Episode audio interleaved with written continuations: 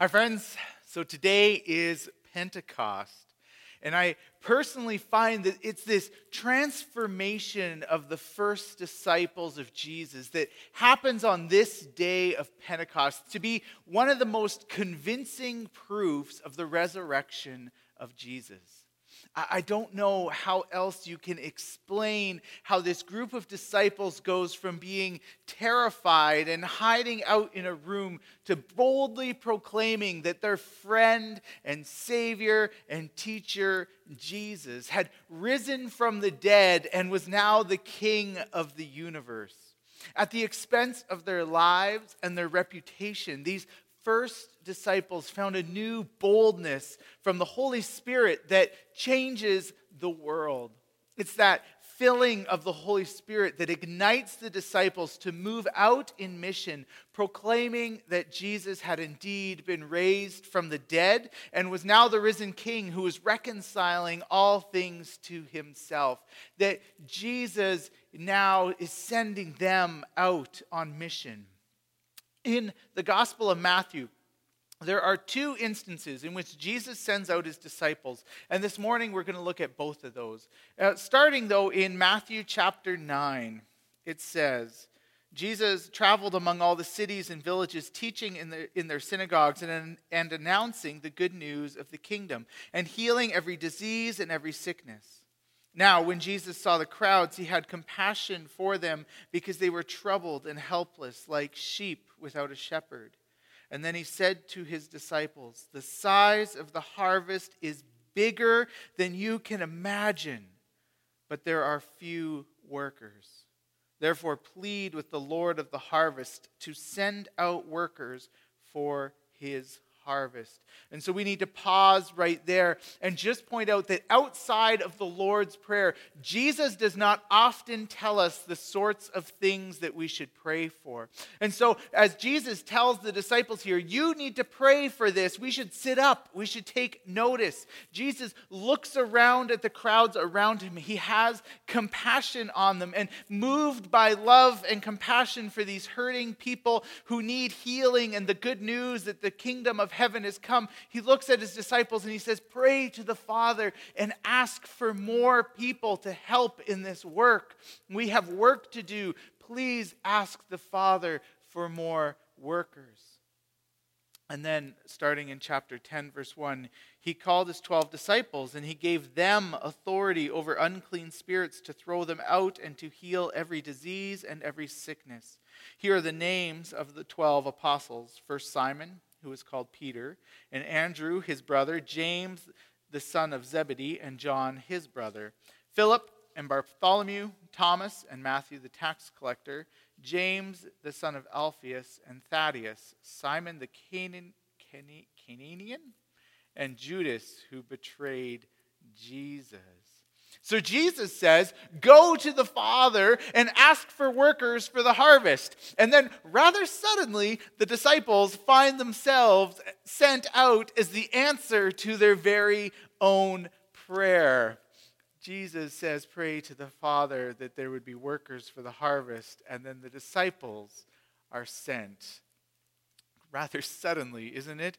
Uh, one of the things that, that we notice, I, I want to just quickly point out, is that these 12 disciples or apostles in this case, I do not believe that this is a special or unique calling or sending for them. This call to Jesus, to the disciples to go and do the ministry of the kingdom is not limited to 12. Uh, partly, I think this because in Luke 10, where we hear essentially the same story, Jesus sends out 72, not 12. And so the number here is symbolic of something else that Matthew is trying to say. This is not limiting, it is for all of us who follow Jesus. We are all called to participate in the mission of God. Now, when we talk about missions, unfortunately, there's a lot of negative baggage that comes with the word now. There is a tie between church and state, the work of colonialization that has happened over the last few hundred years, that is unfortunate and it is uncomfortable, and it makes some people really wrestle even with the idea or the word of mission. So in 1907, there was a Methodist missionary uh, who was in China, and he looked around at all of the other missionaries and he observed that they looked like walking advertisements for Western culture. Sadly, a great deal of our missionary past, our culture, has been deeply interwoven into our proclaiming of the gospel. Sometimes, even, it is indistinguishable. To accept Jesus is also to accept Western culture. And I hope that now, today, we are seeing that this is pro- problematic. That the vision of the kingdom in Revelation is that there are many tribes and nations, each with their own culture, gathered around the king, worshiping him. It is not Western culture that is Christian. But uh, it, as we consider this idea of mission, I, I, I, don't have a better word for it. And so I, I'll just continue to say, mission, even though I recognize some of the problematic elements of that word. It's interesting, though, if you consider the, the first couple hundred years of the early church, its rapid ex- expansion, successful mission, probably say the first 300 years or so, basically until Constantine makes Christianity the official religion of Rome. In all of that time, as the church is growing and expanding, we only know the names of two missionaries in that whole historical period. Well, why is that? Let me suggest to you that many of us over time have accepted a view of missions that is actually radically different than the idea that the early church had as they thought about proclaiming the good news. If, like me, you grew up in the church, our vision of missions traditionally has looked something like this. It starts with a sender. Usually, this is a church or perhaps it is a mission organization, and they, they are the senders. Then there is a territory. The territory is usually somewhere far away, it is a place out there. It's a place that missionaries went to a heathen or pagan land. There were agents, and the agents were specialists. They received training. They were sent by the church or the organization to this faraway territory. And then there were normal people, ordinary Christians, who stayed at home and worked their jobs and gave to support the missions of the, or, and the sending church. And finally, the goal of missions uh, maybe this is put a little crassly, but the goal of missions was to bring salvation to individuals and build churches. And so one Catholic theologian proposed that mission ends when it reaches its goal of an establishment of the church in society. Now, one of the frightening repercussions of this view of missions is the way that Christians viewed their own work and their own way, uh, their own home. If people were engaged in cross-cultural work, they were engaged in missions. But if you were doing missions, if you were close to home and telling people about Jesus, you were doing evangelism. Now, what historian Alan Kreider points out is that evangelism did not involve a critique of the worldview, structures, and mores of society in light of the gospel, but urged conversion that strengthened adherence to social norms. The result was what Bishop Lesslie Newbigin calls an illegitimate alliance with false elements in culture. So it's this view that what happens out there is missions and our culture here is Christian and good. And so when we evangelize someone, you just need to become a better Canadian.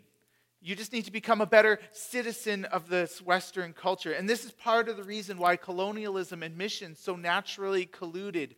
In other words, because we were doing evangelism and not mission here, we failed to notice the ways in which the gospel critiques our worldviews, our values, and instead we blindly exported them around the world. The gospel got wrapped in Western European culture, and we failed to see the ways in which our own culture are fallen and broken and bound in sin. What I would like to suggest to you today is that that classical view of missions isn't actually missions. It isn't what uh, God desires, because mission is something that God does. Many call this the Missio Dei. In the, in the Missio Dei, compared to where the church is the sender or an organization is the sender, in the Missio Dei, we believe that God Himself is the sender. All through scriptures, God is a sending God. We see this in the way that God sends Jesus and sends the Holy Spirit. God is on a mission, and God invites the church to come and participate in the mission of God. And so the church doesn't have a mission. Rather, the mission of God has a church. This has huge implications for us. It means that we should always expect to find God at work. Because God is a missionary God. There is no place in which God is not already present and moving. I like how Rich Villodas says it. Any sense of mission that is faithful to Jesus begins with the presence of God. God's grace is lovingly present to the world at every moment. Any notion of mission in this world must confess that God moves first. And so, missions First and foremost is the belief, the confidence that God is already present. We do not begin with a divine absence, but with a divine presence. The task then is to enter into every situation with an alertness, a, a desire to see where God has already been moving. Jesus said in John 5 19, I assure you that the Son can't do anything by himself except what he sees the Father doing. Whatever the Father does, the Son does likewise. So we are sent by God who has already gone in front of us and is already working. We, like Jesus, simply need to, see, to see what the Father is doing and do what the Father is already doing. The second thing to notice, though, is that territory, in the classical view of missions, it was somewhere you went far away to reach an unreached people group or an unreached country. But this is a mistake because God is the sending God whose presence is already everywhere. The invitation is for all of us to enter into it. Let's read from Matthew 28, the Great Commission, where Jesus says to his disciples, the risen Jesus appears, and he says, Jesus came near and spoke to them I've received all authority in heaven and on earth. Therefore, go and make disciples of all nations, baptizing them in the name of the Father and the Son and the Holy Spirit, teaching them to obey everything that I've commanded you. Look, I myself will be with you every day until the end of this present age. Uh, one of the things to notice is that where it says in this translation, therefore, go and make disciples, really the Greek is more like as you are going, as you go about your everyday life as a disciple of Jesus, as you are going, make disciples. It is not about going into another territory, it is about as you are going, as you live your life. So let me say this very clearly missions is not about where you go, missions is about the posture we have as we live our lives. Let me say this again. Mission is not about where you go. Missions is about the posture we have as we live our lives, which again has two more really important implications for us. It means that the agents of God's missions are not those who have professional training or receive their salary to do the work they do. The agents of God's mission are everyone who calls Jesus King and follow after him. You are an agent of God's mission. To ignore this call on your life is to miss out on the adventure of, of paying attention to where God is working and joining in with Him in His great mission to, to reconcile the world because finally the goal of the missio dei is much much bigger than simply starting churches in places that don't have churches. The mission jesus gave in matthew 28 was to make disciples. Disciples are those who are living kingdom culture who are living kingdom lives in a way that brings god's will to earth as it is in heaven. God's mission is huge. God's mission is universal. God's mission is to bring god's kingdom and redemption here on earth. God's mission is for for all of creation. I could quote a lot of scriptures here. Um, perhaps no single book gives more to this idea of, of what is happening in Isaiah, uh, uh, more book, more, more ca- better captures the vision of God's mission than the book of Isaiah. So you can go and read that later. But, but perhaps the most succinct summary of the universal scope of God's plan is Colossians 1 19, 20. Because all the fullness of God was pleased to live in him, and he reconciled all things to himself through him, whether things on earth or in heaven. He brought peace through the blood of his cross. This is what has been called God's Shalom Project, God's mission to bring peace and goodness and wholeness and justice and reconciliation to all people in all spheres of our lives, our relation to creation, with each other, with God, and with ourselves. Alan Kreider, the Anabaptist historian, summarizes this great vision of God's mission this way. He says, Evangelism is as necessary as ever. God still invites people to be at peace with the God of love. But the God of love is also a God of mission, and God's mission is broader than evangelism. There are other areas. For example, reconciling between estranged enemies, restoring justice, building community, caring for the earth, ending the arms trade, growing and distributing wholesome foods, providing safe and ecological modest transport, healing bodies and minds that are also issues of God's mission. Mission is broad as broad as the Creator's concern, as broad as the creation of which Jesus is Lord. God's mission is to reconcile all things in heaven and on earth to Jesus. I like what the Anglican Archbishop Justin Welby once said In praying, Thy kingdom come, we all commit to playing our part in the renewal of the nations and the transformation of communities.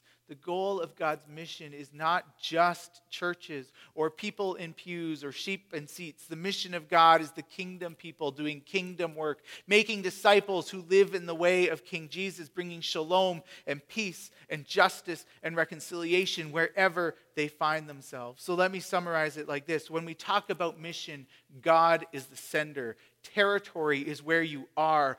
Agents are all who call Jesus king. And the goal is more of God's kingdom on earth as it is in heaven. In chapters of Matthew, chapter 8 and 9, we see that Jesus has this authority to use his, uh, is used, but is always used in compassion and healing for those who are sick. At the end of Matthew 9, as we read, we see that the crowds are large and that there is need for more workers who can exercise compassion for those in need. So Jesus tells his followers to pray for more people to help in this mission. And then he commissions his disciples to go and do the work. But this compassion that we have seen in these last few chapters is crucial for understanding how we live out this mission of God. To be on mission like Jesus, to be sent by Jesus, is to watch where the Father and Spirit are working ahead of us and then to engage in compassion. The Spanish theologian Josue Pagola said the church will change when we begin to look at people as Jesus did, when we look more closely at their suffering than at their sin, when we see them with eyes of mercy rather than fear. And so you and I are invited by God not just to believe what Jesus taught, but actually to do what Jesus did. Our mission is to pay attention to where people around us are suffering, to those who are in need of compassion, to posture ourselves as those who are attentive to where God is already at work and inviting us to join in. It is to view the world not like God is absent, but to pay attention. So then in Matthew 10, Jesus tells his disciples to cast out unclean spirits, to heal every disease and sickness. I believe that this means spiritually we are called to engage in spiritual battles. It means that we pray for healing in faith and conviction that God can and will heal people. However, it also addresses a whole other range of other things. I believe that part of this work is to engage in anything that stops human flourishing, addressing systemic injustices and racism, opposing systems of death in our society, the things that crush people or suck the life out of them. Healing people can include their physical healing, but it is also the social restoration of those who are outcast. When Jesus heals the bleeding woman, which Julia taught us about last week, he heals her physically by stopping the bleeding. He heals her spiritually by making her ritually clean again. And he heals her socially by showing the crowd that this woman is no longer a sick outcast. She can be welcomed back into the community. And so to heal the sick involves all three of these aspects where we are, can be engaged in, in healing people physically, spiritually, and socially. To cast out demons can mean engaging in the spiritual battle of, of casting out demons, but it also means freeing people from whatever holds them bondage, whether that is addiction or political oppression. Jesus says that we, he came that we may have life and life abundant. The way of Jesus is the way of liberation and freedom. It is good news to all who are poor and oppressed. But how do we live this? How do we do that? The, the danger is that if God's mission is so big that nothing becomes mission, which is why I think what I said previously about Jesus' compassion that shapes what he does is so important for us. The first step to ask is what moves us to compassion. This will be a good indicator of the aspect of God's mission that you are being invited into. We also need to retrain ourselves that mission is not something that only a few people do when they go somewhere. We are all sent. God is sending you. So posture, your, posture yourselves as the one who is attentive to what God is already doing and inviting you to join. We also need to understand that because God's mission of reconciliation is not limited only to saving souls for heaven, that there are many, many different ways in which each of us can participate in the mission. As Rich Villodas puts it so well, we have often thought that being on mission means having to share our faith with strangers in some random location. We have incorrectly understood extroversion to be a spiritual gift that everyone must cultivate. But we need not think that this is what we signed up for. To be on mission is a multifaceted endeavor. God invites us to consider our personalities, context, and experiences, and out of who we are, discerningly participate in what He is already doing. Being on mission doesn't require us to be intrusive, awkward, and coercive. It should be a normal experience. I love how Rich encourages us to be ourselves. God is inviting you to participate in God's mission. But that doesn't mean that you suddenly have to be an extrovert who starts conversations with strangers, unless that's who you are. When we understand that God's mission is so multifaceted, we can see that we all have a place in God's mission. When we engage in social justice, in advocating for those who are oppressed, when we feed the hungry and care for the homeless, we can be engaged in the mission of God when we invite people to our church services and invite them to experience the story of God as told through our liturgy, we are engaged or can be engaged in the mission of God.